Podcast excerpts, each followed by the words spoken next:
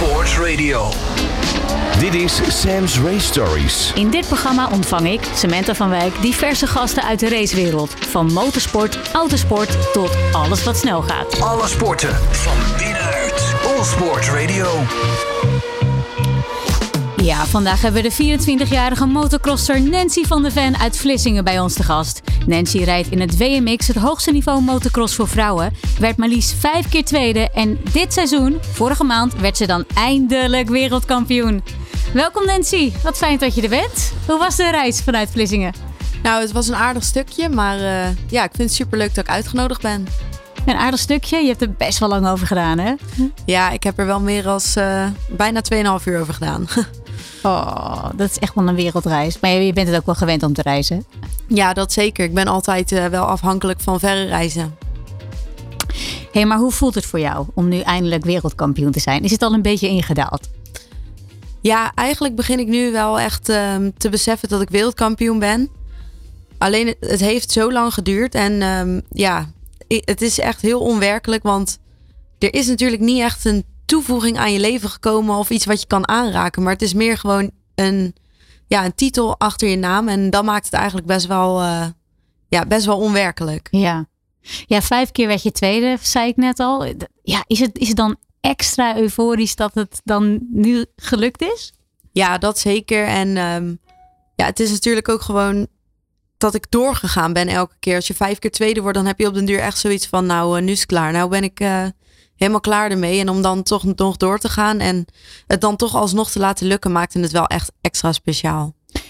Ja, we hebben een uur de tijd. Kun je ons een beetje vertellen hoe die, hoe die andere keren dan zijn gegaan? Waardoor kwam het dat je nou iedere keer net niet wereldkampioen werd? Ja, daar kan ik wel een uurtje over vertellen. maar um, ja, er, is, er gebeurt in een seizoen zoveel. Je moet, um, ja, je moet blessurevrij blijven. Je moet motorpechvrij blijven. Um, je moet keer op keer als je daar staat, moet je maximaal kunnen presteren en het beste uit jezelf naar boven halen. En het is mij niet elke keer gelukt om bijvoorbeeld blessurevrij te blijven. Um, ik heb motorpech gehad. Ik heb zelf fouten gemaakt dat ik nog één ronde moest rijden. En dat ik van een bult afgleed eigenlijk door de modder. Waardoor ik geen wereldkampioen werd met nog één ronde te gaan. Uh, mijn motor is kapot gegaan in uh, 2016. Toen ik eigenlijk uh, in de ja, richting de wereldtitel ging. Um, ik ben zelfs tweede geworden met gelijke punten met degene wie, uh, wie wel de wereldtitel won. Oh. Dus het, de, ja, er zit natuurlijk ook wel een stukje pech bij. En hoe hou je jezelf dan steeds weer gemotiveerd? Ja, dat is wel eigenlijk een, um, een goede. Ik denk dat het wel echt in mijn karakter zit. En omdat ik wist dat ik het ergens in me had. En het is eigenlijk al sinds ik een klein meisje ben een, met Room. En je haalt het steeds voor je ogen en je ziet andere mensen wel kampioen worden.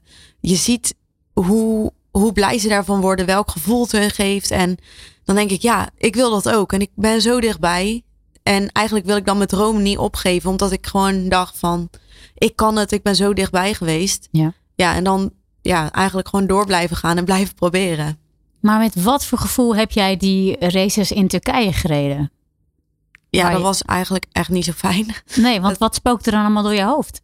Nou, het allermoeilijkste aan dat was dat ik uh, drieënhalve maand daarvoor mijn ene laatste wereldkampioenschap had. En dat ik daar eigenlijk een best wel grote voorsprong pakte van een halve wedstrijd. Ja. Maar dan duren die drieënhalve maand nog zo lang. Want ja, wat ik al zei, je kan een blessure krijgen. Dat hoeft niet mijn schuld te zijn. Maar als ik bijvoorbeeld aan het trainen ben op een drukke baan en er ligt iemand achter de bult. En ik zie dat niet en ik spring erop. Dan Ja. kan ik uh, mijn pols breken, je sleutelbeen, allemaal zulke dingetjes. Dus ja, het was voor iedereen stress. Mijn vader wilde niet dat mijn motor kapot ging. Want ook als mijn motor in de lucht kapot gaat Ja. en ik kom neer, dan, dan kan ik ook vallen. Ehm, ja, ik ben uh, wedstrijden uit de weg gegaan. Want uh, ja, daar zo ga je met z'n allen van start. Ja, daar loop je ook weer risico. Echt elk scenario is in die 3,5 maand wel een keer door je gedachten gegaan. Oh, dadelijk gaat mijn vliegtuig niet. Oh, dadelijk komen mijn spullen Oh. niet aan. Oh, dadelijk komt de truc met mijn motors erin niet aan. Oh, dadelijk, ehm, dadelijk heb ik corona en mag ik niet vliegen. Oh, wat een stress. Ja, dat is, echt, uh, dat, dat is echt heel lastig geweest. Maar je had 25 punten voorsprong. Ja, En dan zeker. toch, nou, je, je zou zeggen, nou, de- we racen deze wedstrijd gewoon even uit en dan is het klaar. Dan ben ik wereldkampioen. Ja, nou ja, eigenlijk had ik ook, hadden we ook uitgerekend. Ik moest twee keer achtste worden. Als de dame wie eh, tweede stond twee keer zou winnen. Ja. Dus eigenlijk was dat gewoon, dat moest zeker gaan lukken. Ja. Maar ik ken mezelf dat het zelfs in de laatste ronde, met nog één ronde te gaan, mis is gegaan. En met gelijke punten. Dus je durft al zeker niet uh, te vroeg, zeg maar, te positief te zijn. Ja. Dus ja, dat is wel. Uh, door de ervaring die wij hebben, is dat heel lastig geworden. Dat denk ik. Ja, dat kan me wel voorstellen. En toen was bekend dat je wereldkampioen was. Ja, hoe voelde je je toen? Wat ging er allemaal door je heen? Ja, ik heb natuurlijk zo lang in zulke stress geleefd. En ik ben hier eigenlijk, was dit mijn tiende seizoen in het WK. Dus ik ben al tien jaar bezig om eigenlijk echt op het allerhoogste niveau wereldkampioen te worden. En toen ik over de finish kwam, toen dacht ik, nee, het is gewoon echt gelukt. Ik ben gewoon de allerbeste ter wereld. En alles waar we zoveel voor hebben gedaan is gewoon gelukt. En toen kwam ik, um, ik reed eerst nog een klein stukje over de baan. Totdat ik eigenlijk bij mijn familie en bij mijn team en iedereen kwam en wie mee was. En iedereen stond te springen en met champagne en met van die eh, confetti kanonnen. Ja, dat was gewoon echt. Ja, ik zei nog van het weekend tegen vrienden van, kon ik dat nog maar overdoen? Want dat was zo'n fijn en zo'n mooi gevoel. Ja. ja. Wat was het eerste wat je deed? Ja, ik, moet, ik, ik moest echt alleen maar huilen toen ik over de finish kwam. Maar dat waren echt tranen van geluk en gewoon van ontlading en opluchting. En ja, toen ik eigenlijk daar zo iedereen zag, was het echt. Um, ja, dat was zo mooi en het was zo fijn. En iedereen was daar samen. Terwijl ik mijn allergrootste doel, zeg maar, behaalde. Dat is echt super speciaal. En dan eindelijk dat shirt aan met die één erop. Ja, dat shirt dat was echt zo mooi. Maar ik kon ook de eerste wedstrijd al uh, wereldkampioen worden. De eerste manche van het weekend. Ja. En uh, eigenlijk had uh, Jopa, mijn sponsor, die had een heel pak daarvoor laten maken. Dus ergens vond ik het weer jammer dat het de eerste oh. manche niet gelukt was. Ja, nee, Anders kon ik in dat pak rijden met die ene erop. Maar ja, dat, dat had je ook allemaal... een stuk relaxer daar op die machine gezeten. Ja, ik denk dat het rijden dan wel echt een heel stuk beter had gegaan eigenlijk. Ja. Maar het maakt niet uit. Het is gelukt. En uh, hoe dat is gebeurd, dat uh, maakt niet meer uit. Ja, de titel is in de pocket. Ja. ja je rijdt met nummer 85. Ja, klopt. Ga je dan volgend seizoen met nummer 1 rijden? Ja, daar ben ik nog niet helemaal over uit. Aan de ene kant denk ik, het is misschien once in a lifetime. Want misschien uh, stop je volgend jaar of lukt het nooit meer. En dan heb je de kans nooit meer. Want het mag alleen genomen worden door de wereldkampioen van het jaar ervoor. Dus ik heb echt de enige optie op dat nummer. Maar aan de andere kant denk ik, ja, ik ben nummer 85 eigenlijk. Als je een uh, crossmotor ziet met 85, denkt iedereen, oh, dat is Nancy's nummer. Waar komt dat vandaan eigenlijk? Um, nou, toen ik zelf begon met crossen, mocht ik een, een nummer uitkiezen. En mijn broer die had um, nummer 85 gehad bij zijn eerste EK wie die reed. En daar ging het eigenlijk super goed mee. En toen dacht ik, nou, als het bij hem goed ging met dat nummer, dan neem ik die ook maar. En zo ben ik eigenlijk met 85 gaan rijden. En uh, ja, ik vind het ook gewoon een heel mooi nummer. Ik weet niet, maar misschien omdat ik het al zo lang draag, zeg maar. Ja, nou ja inderdaad. Je krijgt ja. er toch een bepaald gevoel mee. Ja, als ik dat zie, denk ik, oh ja, dat is mijn nummer. Ja, nummer van de familie eigenlijk dan. Ja, eigenlijk wel. Want ook nu, um, mijn broers zoontje Xavi, die rijdt ook met 85. Dus eigenlijk gaat het zo gewoon... Uh, maar dat is wel leuk. Blijft het zo wel een beetje doorgaan. Ja, mooi verhaal. Maar ja, volgend jaar misschien die nummer 1 en misschien niet. Ja, daar moet ik nog Je heel goed gaan. over nadenken. Goed zo. We gaan even naar een plaatje luisteren.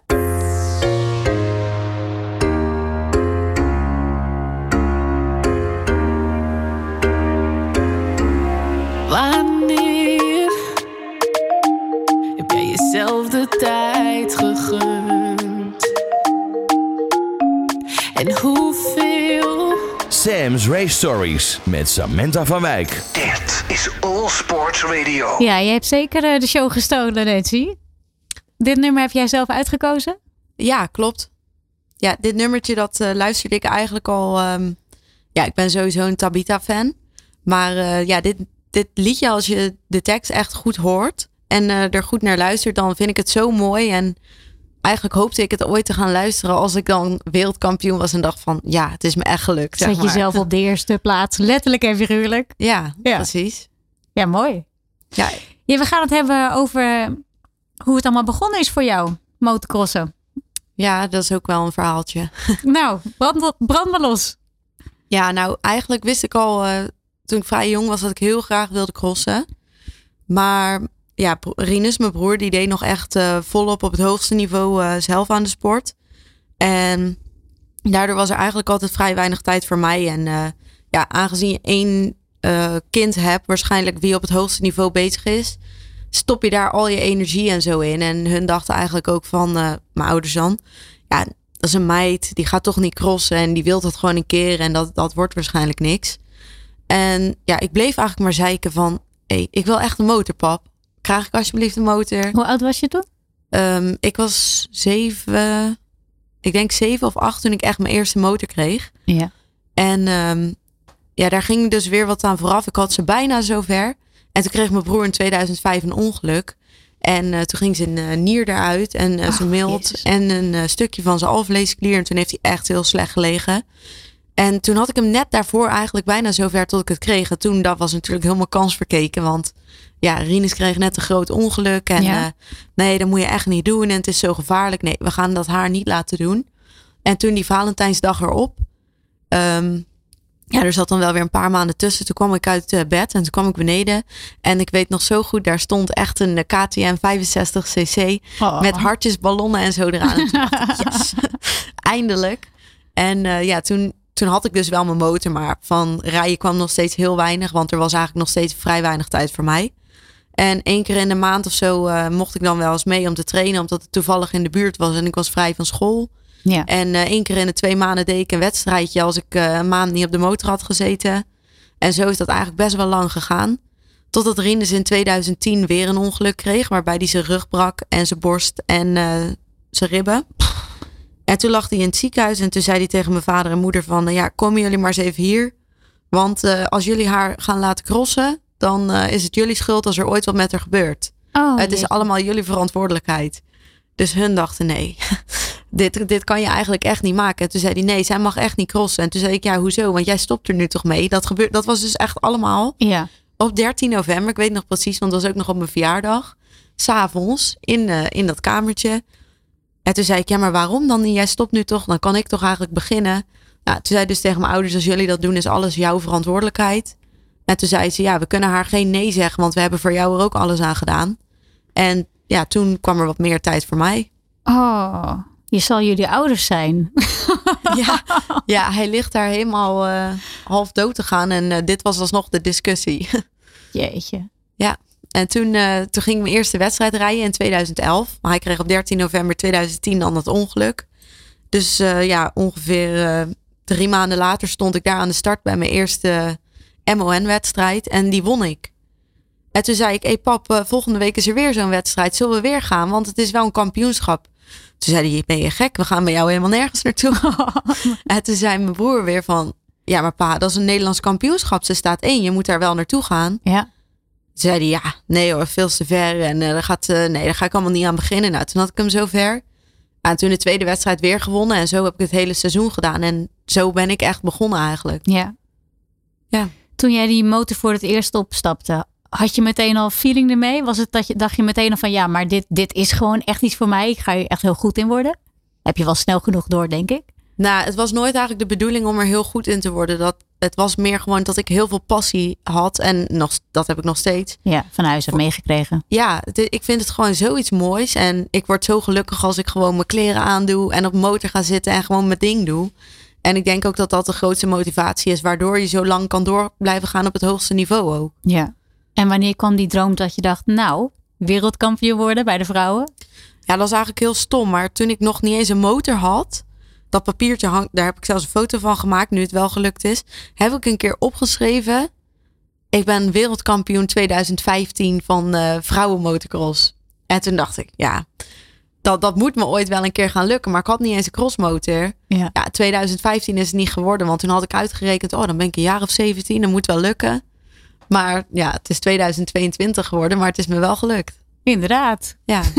Hoe belangrijk is jouw familie voor jou in je carrière? Ja, mijn familie is eigenlijk gewoon alles. Daar doe ik alles mee. Die reizen met me overal naartoe.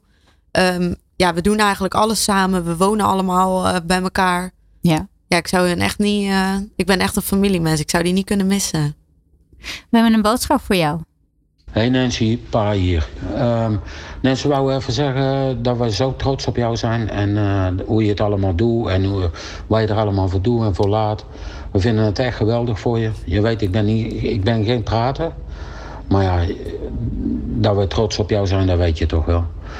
Alleen, uh, ja, ja, ben voor ons ben je natuurlijk al eh, vijf, zes jaar wereldkampioen. Het moest alleen nog even gebeuren. Nou is het eindelijk gebeurd en eh, ja, we zijn echt super, super trots op jou, meid. Ga zo door en eh, de groetjes aan meid. Doei. Ja, dit is radio, dus jullie zien Nancy niet, maar ze zit hier in tranen. Nancy, wat doet dit met jou? Ja, is natuurlijk super leuk. Met hun doe ik eigenlijk alles en ze gaan overal mee naartoe. En eh, ja, door hun ben ik eigenlijk geworden wie ik ben. En eh, hebben hun mij deze kans gegeven. Want als hun hadden gezegd: nee, we gaan hier niet 100% voor, waar was ik dan? Ja. Ja, nog steeds in Vlissingen thuis op het kamp, denk ik. Wauw. wat heb je er allemaal voor moeten laten? Ja, mijn carrière is echt geen uh, rozige maneschijn eigenlijk tot nu toe geweest. Ja, ik heb wel veel doelen behaald. Maar op de manier waarop, dat is wel echt... Um, ja, is wel eigenlijk met heel veel tegenslagen gegaan. En ik heb mezelf echt zo vaak moed moeten inpraten van... Nee, we gaan niet opgeven, we gaan gewoon door. We gaan gewoon pijn verbijten, we gaan ellende... Ja, we gaan maar in deze ellende eigenlijk door en we maken er maar gewoon het beste van. Dat is eigenlijk best moeilijk geweest. Ja, je moet heel hard zijn. Ja, zeker. Topsport is heel hard natuurlijk. Dat, dat wist ik van tevoren. En ja, je weet waar je aan begint. Er wordt voordat je aan dit begint gezegd: je moet hier alles verlaten. Je gaat niet op stap. Tenminste, ik ging wel eens uit natuurlijk. Maar ja, je, je, je gaat dingen met vrienden missen. Je gaat dingen met vriendinnen missen. Uh, mijn vriendinnen gaan weekendjes weg. Die gaan op stap. Die komen s'nachts laat thuis. Ja. Die gaan op vakantie. En altijd is het nee, nee. Nee, ik kan niet. Ik moet morgenochtend trainen. Nee, ik kan niet. Ik heb over twee weken een belangrijke wedstrijd. Zo gaat het heel vaak. Ja. Um, het is heel veel opofferen en heel veel, um, ja, eigenlijk, um, hoe noem je dat? Opofferen en uh, eigenlijk altijd gewoon het maximale uit jezelf halen, uit je lichaam ook. Dat is ook wel heel zwaar. Ja, knap hoor. Moet je mentaal heel sterk voor zijn. En motocross gaat natuurlijk gepaard met breuken en blessures. Wat heb jij hierin zelf allemaal al meegemaakt? Um, ja, ik heb eigenlijk best wel veel blessures gehad, waarvan sommige dingen zijn echt klein en echt onnozel hoe ik daar ook weer aankom. Maar sommige dingen wel heftig. Ik heb, um, ik heb mijn vingers wel eens uh, gebroken. Mijn, mijn pink, mijn duim, pols, um, grote teen gebroken gehad. uh, ik heb ook, uh, mijn knie is vooral wel best wel heftig. Mijn kruisband is weg. En mijn kraakbeen en mijn meniscus zijn ook allemaal stukjes van afgebroken en weggeknipt meerdere keren. Jeetje. Ik heb een open botbreuk gehad aan mijn scheenbeen. Toen had ik mijn scheen en kuitbeen verbrijzeld. En mijn scheenbeen was een open breuk. En um, ik heb last van peesontsteking in mijn pols. En dat is ook best wel vervelend. Want dat is iets dat, dat blijft maar terugkomen. En dat is heel langdurig en heel pijnlijk ook. Is het het allemaal waard? Ja, als ik zeg maar op een papiertje zou krijgen. Je gaat hier doorheen. Maar je gaat ooit je doel behalen in die jaren. Dan had ik zeker weer gezegd, ik ga er nog een keer voor. Jeetje. Heb je ooit overwogen om te stoppen? Nee, eigenlijk niet. Toen ik um, mijn been bijvoorbeeld verbrijzelde, was uh, de tweede dag van mijn voorbereiding voor het volgende seizoen in Spanje. En toen dacht ik, shit, ja. dat dit nu eigenlijk al gebeurt. En mijn wedstrijd is over drie maanden hoe ga ik dit doen om die eerste wedstrijd te halen? Dat was echt het eerste toen ze zei, je hebt je been uh, gebroken. Ja, dat is echt die topsportmentaliteit hè? Ja, en dat is eigenlijk best wel lastig om ook mee te leven. Want alles wat ik doe, daar wil ik altijd het beste in zijn. En of ik daar nou mensen voor moet kwetsen of mensen voor uh, van, van, van de kartbaan moet rijden, ja, dat, dat is echt stom. Maar ja, dat, dat zit gewoon in mij. Ja. Wat vind je vriend er eigenlijk allemaal van? Nou, mijn vriend, daar heb ik wel echt super veel steun ook aan. En uh, ja, die geeft natuurlijk ook super veel voor mij op. En het, ja, het is wel fijn dat hij zelf ook uh, van crossen houdt, van motocross. En dat we dat samen ook gewoon kunnen doen. Soms gaan we samen een middag trainen of samen rijden. En hij gunt mij wel echt alles. En hij laat ook eigenlijk alles wijken en ook vallen voor mijn sport. Dus dat is wel echt uh, ja, is wel bijzonder. Heb je hem ook leren kennen op de baan? Ja, ja, eigenlijk wel. Dat is echt al uh, heel lang geleden. Ik kende hem eigenlijk al voordat we echt een uh, relatie kregen. Maar hij crosste ook altijd. Dus ja, je ziet elkaar op de wedstrijden. Hij is ook een jongen van het kamp. Dus dan is het eigenlijk, dan heb je alweer een extra overeenkomst. Ja, ja zo hebben we wel eens met elkaar gesproken. En ja, toen later, toen we wat ouder waren, toen kregen we wel echt een relatie. Dus wel bijzonder. Mooi. Ja. Hoe ziet jouw trainingsprogramma eruit? Want je, ja, natuurlijk doe je aan motocrossen, maar ik denk dat je daarnaast ook nog bepaalde andere krachttraining misschien moet doen. Ja, op het moment doe ik even niet zoveel. Maar normaal door mijn seizoen heen, dan ehm, ziet het er vooral uit dat ik eh, lange duurtrainingen doe. Eh, op de fiets bijvoorbeeld. Dat ik echt uh, 2,5, 3 uur eh, ga wielrennen. En daarbij doe ik wel elke dag ehm, stabilisatieoefeningen voor ehm, core stability eigenlijk. En ik doe best wel veel aan ehm, fitness, maar dat doe ik vooral in de winter. Als ik echt in mijn seizoen zit, dan wordt die uh, fitnesstraining vervangen door motortraining. Ja. En daarnaast gewoon langdurige, niet zo belastende cardio trainingen. ja, voor je uithoudingsvermogen. Ja, Heb jij een groot voorbeeld? Ehm, een bepaalde coureur dat je denkt van ja, maar dat is echt, daar kijk ik zo tegenop. Ja, dat is natuurlijk Antonio Caroli. Daar kijk ik echt ontzettend tegen op. Want het is zo'n grote sportman. Wat hij allemaal bereikt heeft en wat hij allemaal doet. En zeker nog steeds op deze leeftijd. Maar dat is niet het enige. Het is ook gewoon de sportman wie hij naast de motor is. Gewoon echt een ambassadeur voor de sport. En zo goed voor zijn fans. En dat, eh, Heel sympathiek. ja, daar heb ik wel echt heel veel bewondering En voor. een Nederlandse vrouw. Ja, zeker ook dat. ja, dat is natuurlijk ook een groot deel van zijn succes, denk ik. Zijn Ja. vrouw. Ja, denk je dat? Ja, ik denk als jij een, ehm, een vrouw hebt die eigenlijk jou niet eh, volledig steunt en niet de vrijheid geeft om te gaan trainen, te reizen, ehm, alleen weg te gaan, op trainingskampen te gaan. Of iemand wie alleen maar aan je hoofd zeurt van, eh, nou, waarom gaan we niet uit eten? Of waarom gaan we vanavond Ja. niet naar de bioscoop? Ja, dat houdt denk ik een topsporter ontzettend tegen. Ja. Ja, en, En- dan heb je misschien toch veel aan zo'n nuchtere, zelfstandige Nederlandse vrouw. Ja, nou, dat Ja. denk ik dus wel. Zij, eh, ik denk dat zij hem wel heel erg steunt in wat hij doet, zeg maar. Mooi dat je dat zegt. Daar zal Jill blij mee zijn. Ja, dat denk ik ook. Je hebt iets meegebracht, daar gaan we het straks eh, over hebben. We gaan eerst weer even naar een plaatje luisteren.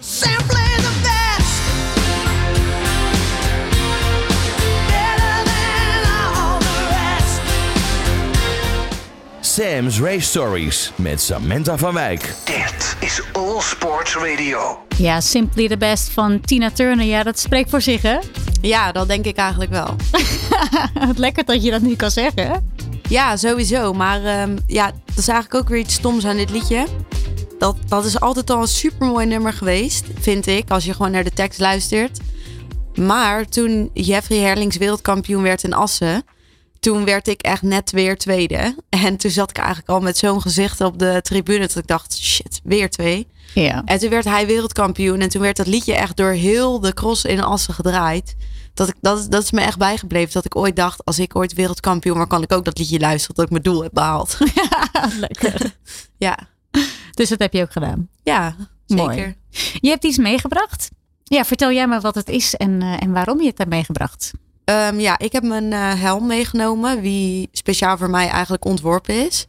Door ehm Juri van Lieren en ehm, zijn vriendin. Dat is, een, dat is een vriendin van mij ook weer. En zo ben ik ook bij hem gekomen over die helm te spuiten. Maar ja, ik vind dat een helm wel echt eh, bij iemand hoort. En eh, daar heb je heel veel keuze in, in verschillende soorten. En ja, het beschermt natuurlijk het belangrijkste wat je hebt. En dat is je hoofd. Ja. Dus ik dacht, ja, vind ik wel iets moois. En zeker omdat deze helemaal custom eh, voor mij gespoten is om te laten zien. ja. Wat, wat zien we precies? Ehm, ja, hij is eh, vooral zwart met eh, Galaxy erop.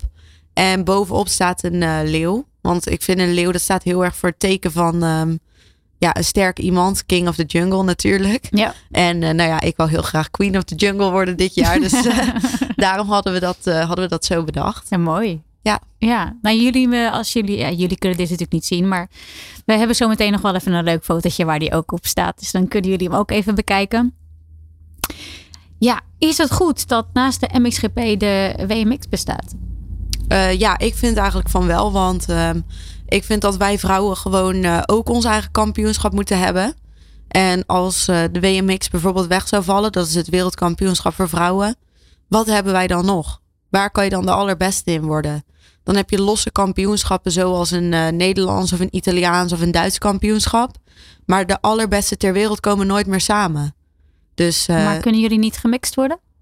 nee, zeker niet. Onze snelheid is echt wel een heel stuk lager dan die van de mannen. Ja, dat Ja. is echt absoluut een no-go. Jij zou nooit tegen een eh Glenn Goldenhoff of een Jeffrey Herlings kunnen racen? Nee, zeker niet. En als ik nu zou zeggen van eh, ja, misschien ooit zou dat echt een ontzettende belediging voor hun zijn. Dus dat ga ik echt niet doen. Nou, het lijkt mij wel leuk hoor. nee, ja, tuurlijk kom ik hun wel eens tegen op een training. En Ja. dan, eh, en dan merk je het verschil al? Nou, je ziet natuurlijk rondetijden, maar je ziet ook gewoon die mannen hebben sowieso, eh, zoals Glenn en eh, Jeffrey en zo, die rijden ook op een 450 cc. Ja. Wij op een 250, maar ook al rij ik op een 450, kan ik nog steeds eh, bij lange na hun niet bijhouden hoor. Maar ik denk dus dat dat wel met elke sport is dat een vrouw, ehm, ja, dat een vrouw iets minder, ehm, ja, iets minder goed is eigenlijk. Gewoon, ja, we zijn goed op onze eigen manier en wij zijn voor ons ook de beste. Alleen een mannenlichaam is gewoon, ja, dat is denk ik misschien gewoon eh, anders ontwikkeld voor topsport. En zeker in onze sport met het beheersen van een zware motor en super zware omstandigheden. Ja, hebben wij toch wel echt een eh, vrouwenlichaam waar je wat, eh, ja, waar je wat op in moet leveren, Ja, denk ik. Dat maakt op een motocrosser misschien meer uit dan in de autosport. Ze zijn nu natuurlijk bezig met die W-series voor dames om ze te, laten, te kunnen laten doorstromen naar de Formule 1. Maar dat is denk ik toch wat anders inderdaad dan op twee wielen.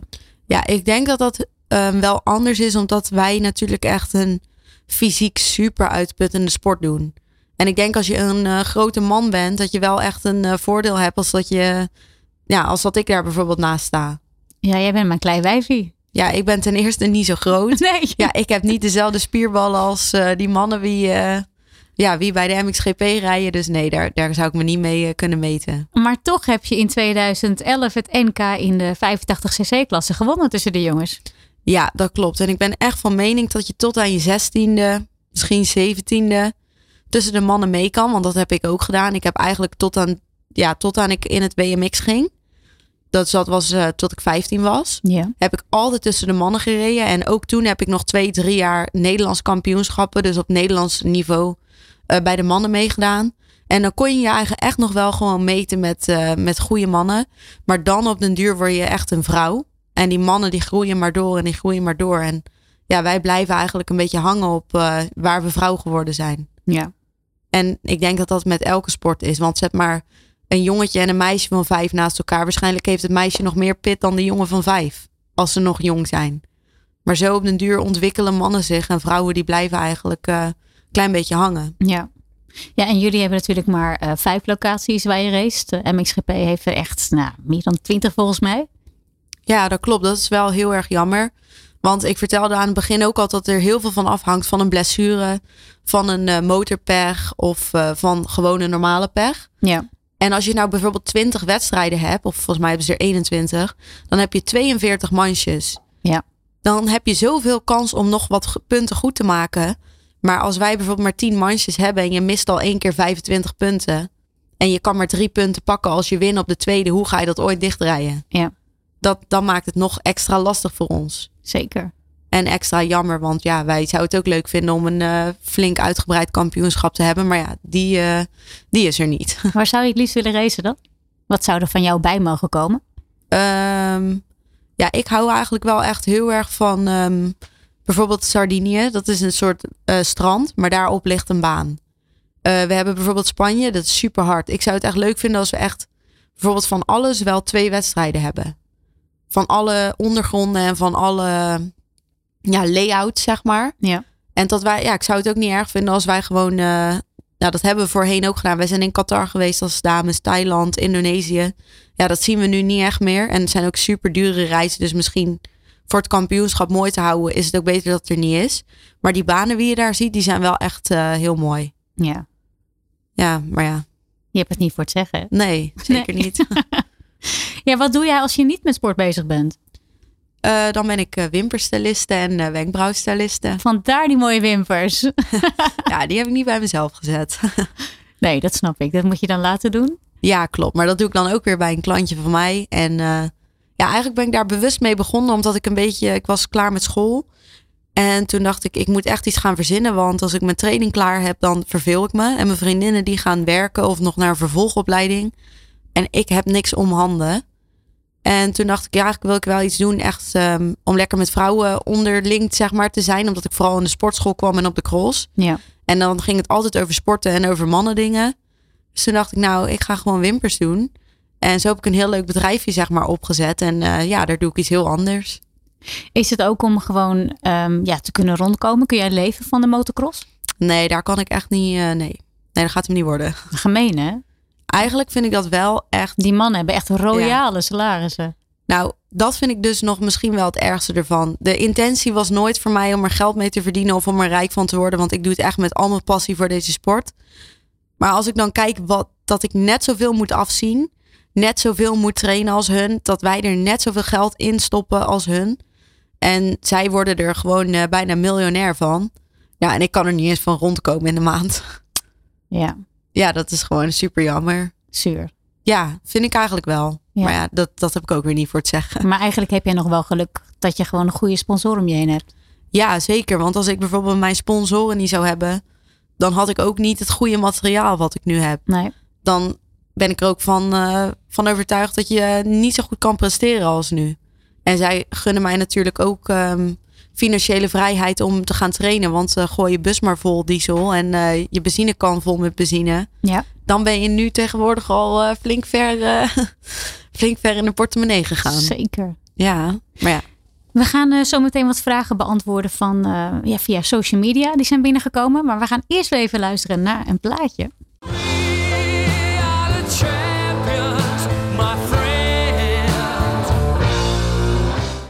Sam's Race Stories met Samantha van Wijk. Dit is All Sports Radio. Ja, daar zit ze, de champion. Ja, kan natuurlijk niet typischer dan dit liedje. Nee, inderdaad. Nee, ja, deze vond ik echt, eh, die heb je zo vaak gehoord. Gewoon omdat het een liedje is die super bekend is. Maar als je dan ook nog eens goed naar de tekst luistert. Dat het gaat over iemand wie het allemaal niet zo is aankomen waaien. En eh, dat hij uiteindelijk na veel fouten alsnog eh, kampioen is geworden. Dacht ik, ja, deze vind ik zo mooi. Ja, nee, die past er ook helemaal goed bij. Vragen van social media. We hebben hier een vraag van eh, Bob Kruisman. En eigenlijk stelt Joey0204 ongeveer dezelfde vraag. Dus ik doe er even twee in één. Eh, op welke leeftijd ben je begonnen? En wanneer kwam je erachter? Ja, dit is wat ik wil blijven doen. Nou, dat het was wat ik wou blijven doen. Dat wist ik al voor ik begonnen was. ja. Ja, en eh, toen ik begonnen ben, ik ben eigenlijk echt met echte competitie eh, in 2011 begonnen. En ik weet niet welk jaar het was, maar toen ik zeven was, kreeg ik mijn echte eerste motor. Maar toen reed ik echt één keer in de maand of zo. ja. Een vraag van Bobby. Hoe ziet jouw team eruit? Ehm, ik heb een ehm, Italiaans team. Ehm, ze hebben een eh, werkplaats met een appartement erboven. Waar ik eigenlijk altijd verblijf als ik daar ga trainen. En ik heb een eh, eigen vaste monteur. Wie ook mijn motorblok klaarmaakt. Eh, het bestaat uit een eh, trainer, teammanager slash trainer. Waarmee ik altijd ga trainen als ik daar ben. En ja, de teambaas en de teambaas in. En dan heb ik nog een, eh, nog een ander meisje wie er ook voor rijdt. Wie ook in het team zit. Dus je hebt een teammate. Ja, eigenlijk wel. Ja, dat werkt ook wel lekker, denk ik. Ja, ik vind het eigenlijk vrij lastig als ik heel eerlijk moet zijn. Want ehm, ja, topsporters zijn vaak egoïstisch. En ik vind dat ik nooit zo iemand heb gehad. Wie, ehm, waar ik me zo aan heb kunnen optrekken. En waar ik veel dingen van heb kunnen leren qua vrouw. En zij heeft dat nu wel als ik daar ga trainen. En soms denk ik wel eens van. Ja, jij hebt het wel makkelijker. Want jij kan van mij alles zien wat ik doe. En, eh, ja, en zij, zij steekt niet het vuurtje bij jou aan. Nee, precies. Hmm. Ja, ik misgun het er niet. Maar het is meer van dat ik denk van ja, ik heb dat niet gehad eigenlijk. Ja. Een vraag van Chantal Visser. Hoe ziet een Grand Prix weekend eruit voor jou? Ehm, nu is dat eigenlijk, eh, we hebben een eh, vrije training. Dan gaan we in de ochtend op zaterdagochtend de baan in. We hebben 20 minuutjes, mag je gewoon de baan in. Iedereen mag gewoon rijden hoe je wil, eh, langzaam, snel. Je kan een keer de pitlane binnenkomen. Daarna hebben wij een tijdtraining van een half uur. Dan moet je één ronde zo snel mogelijk rijden als, als dat je kan voor de beste tijd neer te zetten. Daarna hebben we vijf minuten aansluitend starttraining. Dus dat je even de bocht kan oefenen en kijken vanaf welke plek je wilt aankomen naar aanleiding van de tijdtraining. En dan heb ik een eh één manche op zaterdag, één wedstrijd. En dan op de zondagochtend is het 10 minuten warming up. Dan kom je 10 minuten binnen, zeg maar achter het starthek. Dan kan je even nog je handschoenen verwisselen, je bril. En dan ga je naar het starthek en is het weer een manche. Ja. En dan is het klaar. Ja, nou ja. Lekker. Ja, nou ja, eigenlijk hebben de mannen zeg maar vrije training, tijdtraining en een kwalificatieheat op zaterdag. En dan twee mandjes op zondag en een vrije training nog daarvoor. Bij ons is die zondag altijd wel vervelend, want het is in de ochtend al super vroeg. Er is nog geen publiek. Ja, Ja. je bent eigenlijk het voorprogramma van Ja. de MXGP. Ja. Klopt, voordat de echte mannen beginnen zijn wij al lang klaar en eh, kan je al eigenlijk naar huis. Ja. Dat is wel jammer, want Eigenlijk had je ook een wat groter programma gezien. ja, dat is, voor onze promotie is dat eigenlijk wel veel beter. Ja. En je zou er misschien ook meer sponsors aan overhouden, waardoor je weer kan verder ontwikkelen. Ja, ja die snap ik wel. Oké, een vraag van Joël. Wat voor motoren heb je allemaal gereden? Ehm, ja, ik heb eigenlijk nooit op een 50cc gereden. De rest heb ik geen één klasse overgeslagen. 65, 85 kleine en grote wielen allebei. 125, 250 en 450 heb ik gereden. Ja. En eh, vooral Yamaha's, zeg maar, vanaf nu. En in de jeugd was het altijd KTM. En wegracen? Ja, dat heb ik nog nooit gedaan. Nooit gedaan? Nee. Zou je dat willen? Ehm, nou, ik zou het wel eens een keer eigenlijk heel graag willen proberen. Want ik doe ook mee aan het wereldkampioenschap e-scooter. Dat is een nieuwe sport met Oh. elektrische steppen. En ik heb eigenlijk nooit verwacht dat asfalt zeg maar zoveel grip had. Dat ik echt dacht, hoe doen ze dat zo hard daaroverheen rijden? Maar eigenlijk nu ik dat weet, nu ik zelf ook wel dat asfalt rijd, denk ik, hmm, zou ik eigenlijk toch wel ook eens een keer willen proberen. Nou, ik zie een nieuwe uitdaging voor je. Ja, moet ik alleen nog even iemand vinden wie mij die kans geeft. Nou, een keertje op een circuit, dat eh, moet wel lukken, toch? Ja, nou, eh, ik zou het eigenlijk eh, inderdaad, nu ik het er zo over heb, wel echt een keer willen proberen. Oh, dat gaan we wel even regelen. Oké, een vraag van GC Buis. Wat zijn de doelen en verwachtingen voor volgend seizoen? Oh, dat is grappig, want dit is echt mijn, mijn beste vriend. Ik wist Oh, niet dat hij dat had gedaan. maar eh, ja, de doelen en verwachtingen voor, voor volgend seizoen is vooral één jaar rijden zonder druk. Ik heb altijd heel veel last gehad van de druk die ik zelf op mijn schouders heb gelegd van je moet een keer wereldkampioen worden. En ik denk dat ik gewoon aan de hand van zonder dat druk te rijden wil zien wat mijn resultaten dan worden. En wat ik dan zeg maar kan presteren. Ja. Dus ik ga maar even geen, eh, geen nieuwe last op mijn schouders leggen. Ja, door uitspraken te doen. ze zeggen vaak als je dan kampioen bent, is het eigenlijk lastiger om, om die nummer één positie te behouden.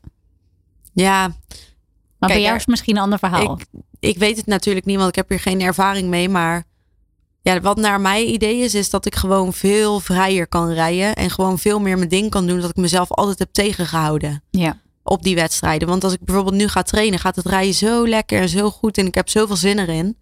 Dat als ik dit gevoel meeneem naar een wedstrijd, dat ik denk dat ik nog beter kan presteren. Nou, we gaan het meemaken. Ik hoop het. het, is, eh, het is weer tijd voor een, eh, voor een liedje van Frank van Etten, Huisje op Wielen. Maar ik wil dan wel een huisje op wielen. Zo'n huisje waar ik geboren ben. Sam's Race Stories met Samantha van Wijk. Dit is All Sports Radio. Ja, Huisje op Wielen. Je komt van het kamp, dus schoen uit hè? Ja, altijd. Ja. Geen schoenen aan binnen. Nee, ik heb zelf eh, in mijn periode op de basisschool eh, veel in de klas gezeten met mensen die van het kamp eh, kwamen. En dan ging ik wel eens bij hun spelen na afloop. En dat was echt altijd schoentjes uit, hoogwolle tapijtjes. Dat is, dat is echt een ding bij jullie hè? Ja, klopt. Dat is bij ons ja, gewoon een stukje van onze cultuur en dat is gewoon normaal. En maar dit is een liedje die wordt eigenlijk heel vaak ook op feestjes gedraaid. En als iedereen wie echt van het kamp komt natuurlijk helemaal mee aan het zingen. En dat is gewoon een superleuk, eh, ja, ik krijg gewoon een leuk gevoel bij. En Ja. zin in een feestje. En wanneer komt dat feestje? Eh, mijn feestje komt 12 november. Oh, maar dat is voor je kampioenschap en voor je verjaardag dan? ja, klopt. Dus eh, het was eigenlijk natuurlijk eerst voor echt mijn kampioenschap. En dat hebben we altijd gezegd. Als ze kampioen worden, geven we ooit één feest. Maar ja, ik word nu ook precies 25. Dus het is wel super mooi om dat samen te doen. Het is allebei speciaal. Gaaf zeg. En is dat dan ook op het kamp bij jullie? Of Nee, nee, ik heb gewoon een eh, locatie daarvoor geregeld. oké. Ja. Woon je nog steeds op het kamp? Eh, ja, ja. Ik zou er eigenlijk ook niet weg willen, maar ja, het is tegenwoordig zo lastig met, ehm, met plekken waar je kan wonen en de vakken. En er zijn gewoon veel kinderen die allemaal eh, zouden willen blijven. En het wordt ons gewoon vrij moeilijk gemaakt. Dat is echt heel jammer. Ja. Als je ergens anders zou moeten wonen, waar zou je dan voor gaan? Ja, ik zit er eigenlijk nog heel erg tussen te twijfelen. Zeg maar op welke plek in Nederland ik zou willen wonen.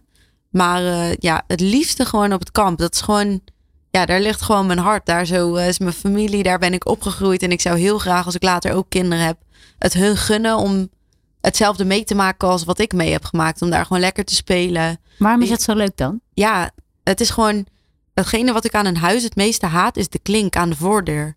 Daar, die kan je niet open doen. Je moet, hij moet altijd langs binnen open. Als ik eh, bij iemand kom, bijvoorbeeld ik ga naar mijn opa, ik ga naar iemand, naar mijn broer, eh, naar mijn tante. Ik doe gewoon de deur open en ik kom gewoon binnen. Ja, klompjes aan en... eh, Ja, ik loop altijd op mijn slippers of zonder slippers loop ik gewoon zo even bij iemand naar binnen. bij mijn ouders ook. ja, ik- ben gewoon heel erg gewend. Gewoon aan de gasvrijheid. Gewoon binnenlopen, koelkast open, even wat drinken. Even Ja. praten en ik ben weer weg. Ja, Ja, het heeft ook wel weer wat, hè? Ja dat ook. En eh, je kan gewoon als kind super lekker spelen. Want het is natuurlijk altijd op een kamp. Ja. Ja, er, kom, er komen geen mensen die hier niks te zoeken hebben. Nou, laat die kinderen lekker spelen. En eh, ja, ik heb daar echt een hele fijne tijd gehad. En eh, ja, ik zou het jammer vinden als dat overgaat. Ja, nee, dat snap ik wel. Ja, wat vind jij zo leuk aan het motocrossen? Ehm, ja, het is gewoon de hele sport. Het is gewoon alles bij elkaar. Dus je hebt je eigen motor. Daar kan je alles aan doen wat je zelf fijn vindt. Eh, dingetjes waardoor je beter kan worden. Ehm, gewoon als ik mijn pak aandoe en ik weet van, oh, ik ga naar de cross en ik ga in de bus zitten. Die geur herken je gewoon van benzine, zand, eh, gewoon de weg er naartoe. Ja, je laat je motor uit, je doet je kleren aan, je gaat de baan in, je koopt een kaartje. En je gaat gewoon doen wat je leuk vindt. Ja, het, voor mij is het echt. Het is iets wat ik niet echt kan beschrijven hoe leuk ik dat vind en het gevoel wat ik daarvan krijg. Maar ik denk dat dat gewoon komt dat het echt iets is waar ik gewoon van hou en wat echt mijn passie is. Ja. Hoe lang wil je dit nog doen? Ja, dat, dat weet ik eerlijk gezegd niet. Want ja, ik word natuurlijk ook iets ouder. Blijven je sponsors doorgaan? Kan je nog met de wereldtop mee? En ik denk niet dat ik iemand ben wie, eh, wie een beetje gaat aanmodderen en voor een vijfde plek eh, nog steeds mee wil strijden. Dus ik denk zodra ik zie van oké, je kan echt niet meer mee, Nens, dat ik zeg van oké, het is mooi geweest. En dan zou ik nog zeker een motor houden voor af en toe lekker te rijden of eh, gewoon te trainen, omdat ik dat natuurlijk ook super leuk vind. Ja. Maar zodra ik niet meer mee kan, dan, eh, dan stop ik ermee. Ja, en ik heb natuurlijk ook al een tijdje een vriend. Ja, ik weet niet, misschien eh, zijn we over twee jaar of zo, zou je ook denken van ja, misschien wil ik wel kinderen beginnen. Ja, dan zou ik het heel gevaarlijk vinden als ik nog zelf op een motor ga stappen als ik een kleintje daar heb zitten. Dat snap ik wel, ja. Ja, het is een super groot risico natuurlijk. En eh, ja, er is gewoon een kans dat er gewoon eh, blijvend letsel en zo eh, Ja. gebeurt. Of ja, het kan zelfs nog erger. Dan zou je echt een tussenjaar moeten nemen. Ja, ook dat. Maar dan heb je daar een kindje zitten. I- Ja. En Wat dan nou gebeurt als, er wat met mama. mama wat heeft. Ja. En dat kind, ja, in het ergste geval moet ze zonder moeder opgroeien omdat ik mijn ding wou doen. Ja. Ja, dat gun je toch ook een kind niet? En wat nou als je een kind krijgt die ook wil motocrossen? Ja, het zou het wel eerst uit het hoofd praten. Ga maar darten. ja, het is flink afzien. En ja, ik denk dat je daar heel sterk voor in je schoenen moet kunnen staan eh, om dat te kunnen doen. ja. En wil je dat iemand wel gunnen, hè? Zoveel afzien en die ellende. Ja, nou ja, jij hebt zelf gezegd dat het het waard was. Ja, dat, ja, dat is ook het rare weer ervan. Ja, echt hè? Maar ja, het- ik, heb, ja, ik spreek echt uit ervaring. Bijvoorbeeld mijn broer zijn kindje. Die heeft niet hetzelfde als ik. Die wil niet uit zijn eigen... Dat hij elke dag aan zijn vader vraagt... Pap, gaan we crossen? Gaan we dit doen? Gaan we dat doen? En ik denk als je dat zeg maar niet hebt... Dat je niet kan doen wat ik gedaan heb. Om er zo voor af te zien. En zo voor door de hel en terug bijna te gaan. Ja. Ja. Ja, we zijn al bijna aan het einde van de, van de uitzending. Is er nog iets dat jij meiden mee wil geven? Ja, wat ik echt zou aan iedereen zou meegeven is... Je moet gewoon echt nooit opgeven. Want als jij denkt dat je het kan...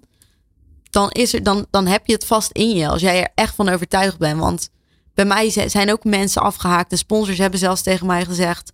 Ja, ik stop ermee. Want ik wou graag een keer dat je wereldkampioen werd. Maar ja, dat zie ik niet meer gebeuren. En zolang je in jezelf blijft geloven... en mensen hebt die achter je staan... dan weet ik zeker dat wat je, wat je denkt... en wat je kan dromen... dat je dat ook echt kan doen. Dus ja, ik zou mensen meegeven om echt nooit op te geven als jij jezelf van overtuigd bent dat je iets kan en heel graag wil. Ja, gewoon dwars door alle tegenslagen heen. Ja, Ignore the no-sayers. ja. Mooi. Nancy, heel erg bedankt voor jouw komst. Eh, fijne reis terug naar Vlissingen. Of je gaat eerst langs Lunet, hè, waar je schoonouders wonen. Ja, klopt. Ik wens jou heel veel succes met alles. Eh, jullie bedankt voor het luisteren. En graag tot de volgende Sam's Race Stories. Sam's Race Stories met Samantha van Wijk. Dit is All Sports Radio.